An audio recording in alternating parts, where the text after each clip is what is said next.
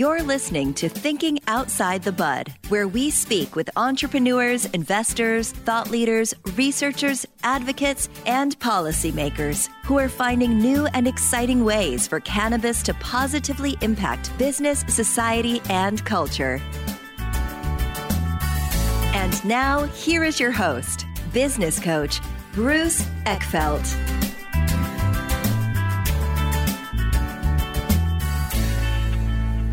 Welcome, everyone. This is Thinking Outside the Bud. I'm Bruce Eckfeldt. I'm your host. Our guest today is Katie Neer. She is of counsel at Dickinson and Avella. We're going to talk about the world of cannabis and specifically the New York market and probably a little bit about the regional market here and really kind of understand how New York has kind of played in this kind of federal or in this kind of national cannabis dynamic that we have with the state to state frameworks and markets and regulatory environment and how it's kind of played in there and then where we are. We've had some drama in New York over the last year or two. Got to figure out where we are with the drama and where things are going and really how it's going to shape the cannabis market and, and kind of, I guess, where cannabis is going to go from a structural point of view and from a business point of view. So, with all that, Katie, welcome to the program. Thanks, Bruce. I'm excited to be here. Yeah, it's a pleasure to have you. So, before we dig into New York and what's going on today, I'd love to get a little bit of background. Tell us a little bit about how you get into law, how cannabis came into play. Give us the backstory. For sure. So, I mean, ever since I was a kid, I wanted to know how everything worked. And eventually, I think I came to the realization that if I understood the law and the rules of the systems here, then I would have taken the first step to understand how everything worked. So, very early on, I knew I was going to want to go to law school. In undergrad at SUNY Albany here in New York's capital, I got exposed to politics and government. And so I got the bug for politics and government there through a series of internships. And then I went to law school and then I came back to the area and had my first job as assistant secretary on the state operations team of then Governor Andrew Cuomo. And just a job of a lifetime. Like had a blast, loved yeah. it, you know, had six agencies in my portfolio. And so I just learned a ton about how government works, the actual yeah. operations and governance that goes along with government. You know, vis-a-vis the politics, right? Politics yeah. is kind of sits on top and certainly influences things, but within those agencies, that's where the work is done. And so I really loved that experience, and I left and went to a large international law firm to refine that legal skill set, if you will. And I was there while I got my first client that was a cannabis client. So that was my first professional introduction to the cannabis industry. Interesting. For sure, had been a consumer mm-hmm. and a fan of cannabis before that, but certainly getting that first client, which was one of the multi state operators, Acreage Holdings, really was my entree into the advocacy world, into the business world. And I did ultimately join them in house and get that in house experience working for a plant touching company for a few years. I then moved and was the general counsel of a cannabis tech startup called Lantern, which has since dissolved and liquidated, sadly. But yeah. even with that experience comes a great deal of oh, sure. learning. Yep. Yeah. And, you know, here I am today of counsel at Dickinson Avella, largely with a cannabis regulatory practice focused here in New York State. And the Dickinson Avella team is great. They're, it's a small and mighty firm that does a lot of lobbying in New York State and really just helps clients navigate that interface with state agencies or with the legislature. Yeah. I'm curious when you first, you know, picked up this first cannabis client, like how much do you feel like you knew I guess about the inner workings in cannabis and you know whether it's the uh, kind of the business side or the cultivation side, you know, in terms of like how the business is run, like what the culture is, you know, I guess how prepared do you feel like you were getting involved in cannabis and what did you know and what did you realize you didn't know? How did that play out? I had no idea what I didn't know. And what I didn't know was virtually everything. I mean, yeah. I had not worked for a company, right? Like a corporate oh, entity oh, yeah. that was doing something, right? Like in government, the state agencies that I was, you know, you could say quote unquote overseeing, right, in the governor's uh-huh. office, they were certainly kind of analogous to corporate entities with a mission and a job and an org Mm-hmm. structure, if you will. But I wasn't within them. I was outside of them and working with them on big picture strategy and policy. And so getting into a company where you have you know you have a board you have a c-suite you've got different departments and you have very clear missions right you have licenses in all these markets and you need the numbers to make sense and Yeah. Gotta make money. Exactly, right? And so it was sort of like uh, skipping business school and just jumping an operating company and getting that type of exposure and that type of an education.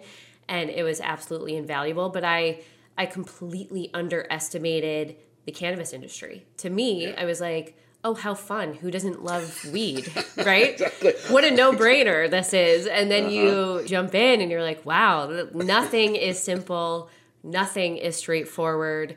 The pervasive, you know, regulatory hoops that you've got to jump through and pretzels you have to twist in to, you know, keep the lights on. It is truly just an emerging market and it's just getting going, you know, in the regulated space. Of course, there's Yeah. a long-standing kind of legacy existence here, but Yeah. it is just fascinating.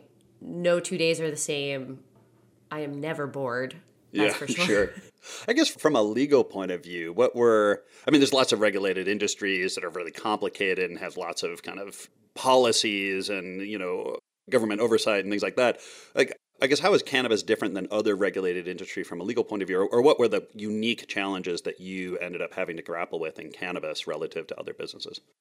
Well, for sure, a huge challenge is the inconsistency between the state laws that legalize it and regulate it and the federal law, which still holds it as an illegal Yeah. schedule 1 controlled substance. And so that legal inconsistency is massively burdensome and expensive for licensees to navigate. And there's plenty of different industries or sectors that are pervasively regulated at that state level and entities need to go get, you know, state specific licenses and the rules are different in New York versus Pennsylvania or Massachusetts or California. I mean, you could look at the gaming industry, you can look at the insurance industry, even many states have different alcohol and beverage laws, right? Liquor laws. So it's consistent in those other kind of comparable, pervasively regulated markets. But what stands it apart is that inconsistency with federal law. And there's huge consequences that flow from that. I think the biggest one and one that, that a lot of people are talking about as we kind of wrap up 2023 and head into 2024 is that when you're schedule one substance a business and you're in the business of trafficking that schedule one substance mm-hmm. regardless of the state legality you cannot take normal business deductions in your taxes. That's Yeah. what we call 280e of the federal tax code. And so my clients tell me that's effectively like a 20 to 30 percent premium on Yeah. the taxes that they pay that's enormous that's Huge. enormous Well, and take that away, and all of a sudden you have a 20, 30% profit. Yeah, exactly. I mean, achieving profitability in this space is insanely rare, right? Yeah, So if you yeah. solve the 280E issue, you solve a big cash flow problem, you get that much closer to profitability. Yeah. You still have kind of an access to capital issue and some challenges Mm-hmm. there for sure, but it would be a step in the right direction Yeah. to yeah. not be schedule 1 or 2.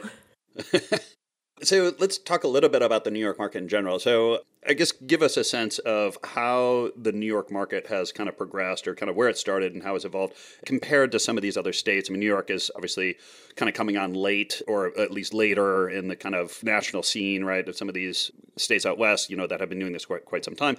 Different models, different policies, kind of different structural dynamics. How do you feel New York has set itself up as a response to some of those things? Like, what have you seen in terms of the strategy that New York regulators or the, the New York system has chosen to, the path they've chosen to go down and why? I guess, what's your take on that? Yeah, oh man, I could talk all day, obviously, about New York, but New York, you know, as a listener to your podcast, I know you've had a couple people on here that really know New York and have kind of given some airtime to the background and how we got where we are. So I'm going to kind of start like jump right in. So Sure. the New York regulators are catching a ton of heat right now. And yeah. you know, some of that is fair. and some of it is not fair. And what's not fair is that the New York where they need some grace, I think, is they are making a very concerted, very clearly communicated effort to prioritize launching this adult use market with small to mid-sized businesses, New York kind of bred businesses, and primarily, you know, social equity businesses. What they call justice involved individuals here is who they're trying to launch the market with. And when you look at that approach to launching an adult use market, when you have an existing medical market and existing medical operators, vis-a-vis any other state in the country that had medical and then turned on or authorized adult use it's very different. So every other market that had medical and then turned on adult use used those medical operators to launch an adult use market very very quickly. And there's a lot of you know, justifiable policy reasons for doing that.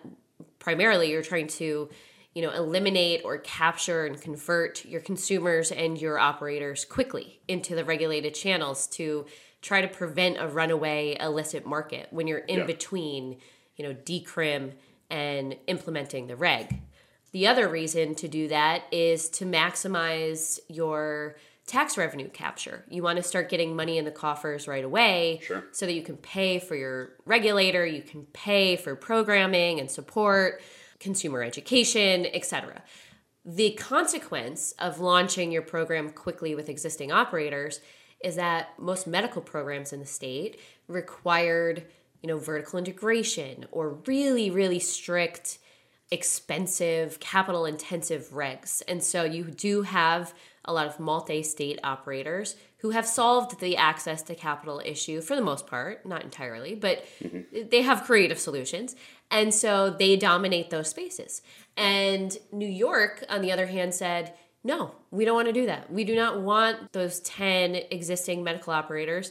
Full disclosure, many of them are my clients, right? So I've been advocating for them to launch this program. Yeah. And that has been, you know, a painful and frustrating process because to New York's credit, they have been like crystal clear. We don't want that. We want small and mid-sized New York justice involved people to launch this adult use market. And that has been their top policy goal at the expense of literally everything else. And so I give them credit for communicating that very clearly. I give them credit for trying something new and creative and innovative to achieve an embedded policy goal of New York's law.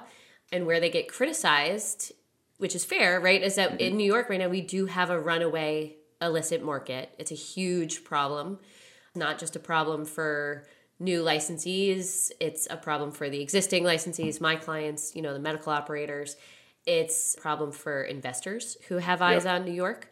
And it's a problem for just everyday consumers and, you know, community leaders who just don't want that in their neighborhood. So yeah, it's interesting. I mean, I, New York always has this funny dynamic of you know kind of New York City and then sort of Albany or upstate New York, and we, it's some level two different worlds in many respects. But you know, I know in the city there's been just this kind of crazy scheme of you know people setting up these shops and you know selling cannabis products you know without licenses and you know quickly shutting them down. And the enforcement process has been problematic. And then in, enrolling landlords in the process now i think there was some policy of finding landlords if they find if stores open up or they are housing stores that are selling cannabis without licenses that they're now kind of on the hook at some level like give us a little insight on how this has kind of played out and what are some of the dynamics that have happened in terms of this interim period and these kind of unlicensed facilities unlicensed retail locations popping up yeah, it's definitely a massive problem, and I don't know that there's a huge consensus yet in New York on how to tackle it. But what happened in in the 2023 legislative session in the state budget process is that the legislature and the governor agreed and enacted kind of beefed up enforcement measures to try and tackle this illicit market problem. And it does involve a little bit of all of the above, right? So there's fines issued to landlords, there's daily fines that are issued to the operators. You've got increased authority for tax and finance to go after these companies. You've got increased authority for the Office of Cannabis Management, that's the relatively new cannabis regulator, to shut them down and hold hearings. And it's just not been as effective, I think, as people thought. And the tension is that you don't want to recriminalize what you just decriminalized, right? and so it's hard, it's complicated. You do not want to throw people back in prison or kind of ruin their lives for selling a a substance that we've just legalized and we want to regulate, right? So we've got to find a way. The policymakers need to kind of get back to the table, I think, and come up with a way to really focus on market conversion. You want to convert your legacy operators and I do want to make the distinction between the legacy operators, you know, versus kind of the pop-up illicit operators, most of yeah. whom, you know, are opportunists versus the true legacy operators who have been running New York's cannabis market for longer than I've been alive, right? Yeah. So you want to convert both, arguably, into the regulated channels. And most importantly, you want to convert the consumers. And I think that's what's not happening in New York. Like these decision makers, these policy makers, whether it's the regulators at OCM, the board members at the Cannabis Control Board, or you know the legislature, no one's talking about the consumer. Like to date in New York, two and a half years after legalization, like no one is sitting at those tables making decisions based on what's best for the consumer. And I think that's probably what needs to shift and change to kind of get New York on track here because once the consumers convert, you know, everything else will click into place. Yeah. Bruce Eckfeldt here. Are you a founder or CEO looking to grow and scale your business? Are you feeling stuck and struggling to get to the next level? Maybe your leadership team is just not aligned and lacking accountability. I can help. I work with companies to craft highly effective and scalable growth strategies and create high performance leadership teams to execute on them. Using my unique combination of frameworks and tools from scaling up, Metronomics, 3HAG, Lean and Agile, and my own experience as a founder and CEO of an Inc. 500 company, I help teams accelerate their growth, increase profitability, and dramatically reduce risk and drama as we go. If you'd like to learn more about how I can help, Check out my website at eckfeldt.com or email me at bruce at eckfeldt.com. That's E C K F E L D T.com. Now, on to the episode. I guess what's your take on the illicit market? I mean, how do businesses or how do you look at it from a policy point of view in terms of getting shifting use from the illicit to the legal market? Like, what are the factors? You know, is it price? Is it access? Is it product, product quality? Like, I guess from regulatory point of view, how do you look at getting consumers to actually adopt a legal market in a state like New York? I think it's a little bit of all of the above again. So I think price is probably number one on that list. I think I learned, you know, at my time, both within Acreage and then at Lantern, consumers are extremely price sensitive and yeah. convenience driven, right? And I think that's, and that's not just cannabis, that's anything that we're purchasing these days, right? You want to be able to go online and do your research and look at a bunch of different products or a few different retailers and make an educated decision. And usually that's a balance that's consumer by consumer specific, but it's a balance between quality and price. And probably product form too and, and, you can kind of break it down into some demographics of your consumers and who likes what but generally speaking price is a huge factor product form and quality is another huge factor so we know that consumers like flour, for example mm-hmm. And then of course the convenience factor so if you can kind of do your research online or get it for delivery that's great New York has taken a really antiquated approach there they're facing litigation on that issue as well. So the the regs leave no other option for the consumer right now other than to get up and go walk into a brick and mortar oh, really? store. Yeah. yeah. Yeah. And I understand the policy reasons for doing that too, but I think they'll change and evolve. They'll They're thinking on that one. Yeah. yeah. But right now, you know, you got to go walk into a store and so you need stores, right? And that's been like the issue in New York. We Yeah, well, and this is one of those ones that I always find interesting because you know in the city it's kind of like okay I've got to walk a couple of blocks and maybe I take a subway to a couple of like okay I can do it but some of these locations upstate New York I mean this could be tens twenties thirties of miles and we're going to try to get access to this stuff I guess how does the policy or how do regulators grapple with this kind of access issue when you have such a different kind of dynamic in different parts of a state like New York Yeah, access has always been an issue in New York's cannabis market. So, uh, historically speaking, with the medical market, it is, you know, the strictest one in the country. And so, even just to date, there's 40 medical dispensaries authorized to operate. And that's statewide. I mean that's yeah. crazy right? Like it's like yeah. one dispensary for every half a million people in a state with 20 million people. Yeah. So access has always been this huge challenge. And now with the adult use rollout we're seeing a similar challenge with access to stores. And to be fair there was litigation challenging this conditional adult use retail dispensary rollout that New York did.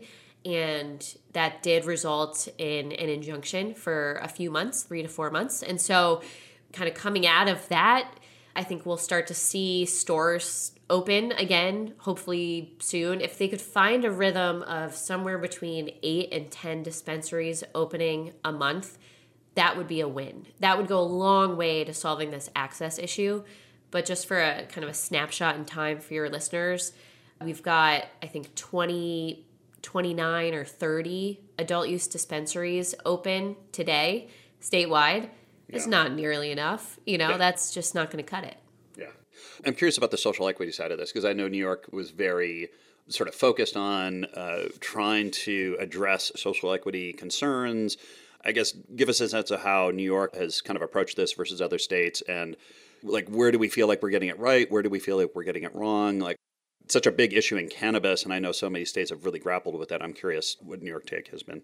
Yeah new york's law is unique and strong i would argue on the social equity front for a few reasons. First and foremost is that 40% of the tax revenue from adult use sales will be reinvested back into communities disproportionately impacted by cannabis prohibition no strings attached. So, and what I mean by no strings attached is that that reinvestment doesn't have to be related to the cannabis industry in any way. It can be for whatever those communities needs that funding for. And so that's a huge piece of the revenue pie and I think that's phenomenal and I think that is probably the closest to achieving the concept of reparations that the advocates try to achieve in these state legalization battles that I've seen to date. And so that's a big deal. Number two in the law is this 50% goal to issue all cannabis adult use licenses to social and economic equity qualified businesses. And so the law defines different categories of what social and economic equity qualified businesses mean, like who that is, and then sets the goal for 50% of the adult use licenses to go to those types of businesses. That's a big deal. And then, third, the last thing that the law does is it mandates the state to administer low interest or zero interest loans to those, you know, social equity qualified businesses and administer state run incubators and accelerator programs. Mm-hmm. And so it just embeds sort of the structural programming and solutions to the problems that we now know exist after watching several states go through this. Yeah. And New York's going to have to do it, right? And that's exciting. And I think the Office of Cannabis Management, the Cannabis Control Board are well equipped and appointed to achieve those goals. They just need to execute, right? Like we're two and a half years later, I think everyone is really excited for the execution and implementation of the law as drafted. Yeah.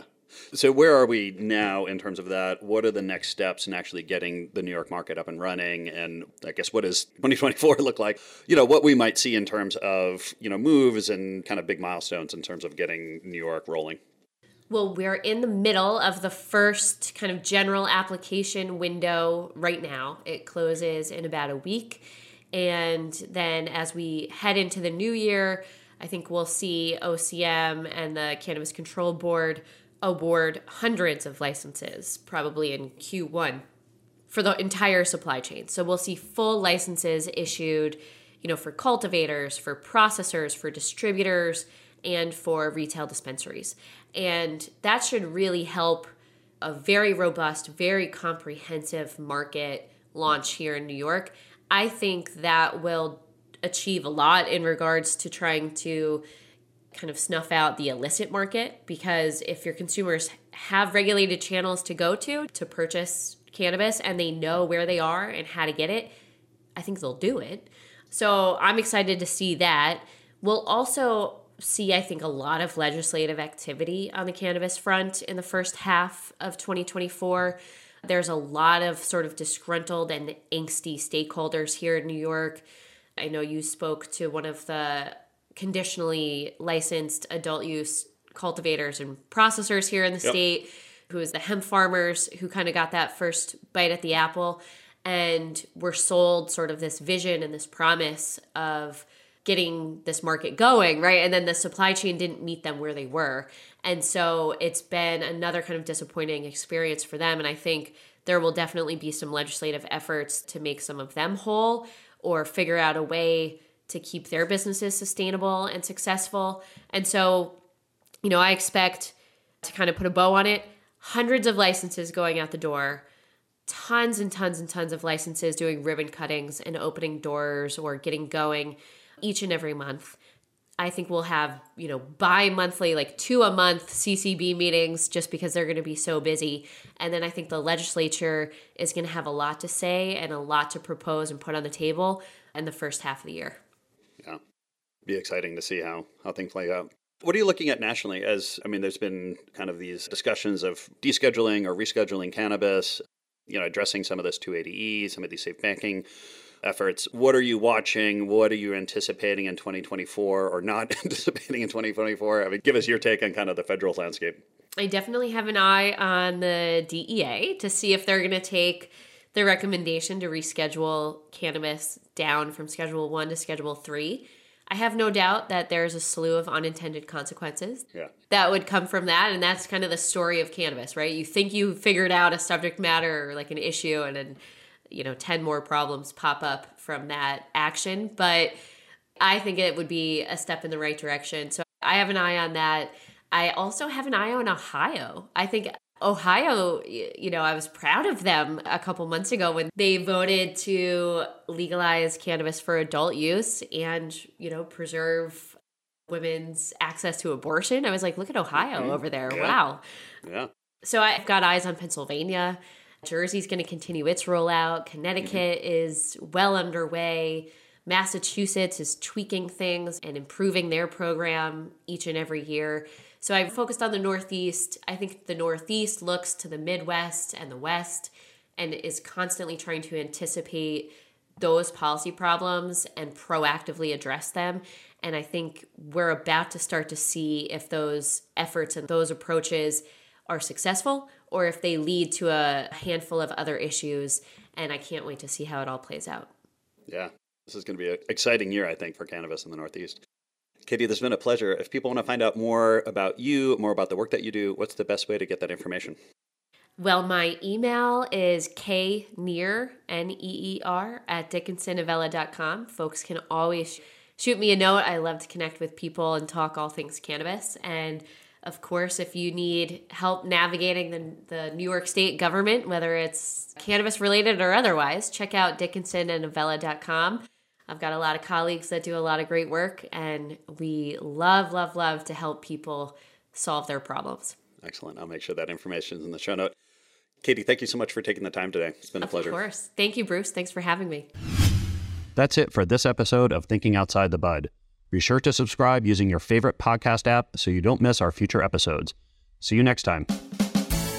You've been listening to Thinking Outside the Bud with business coach Bruce Eckfeldt.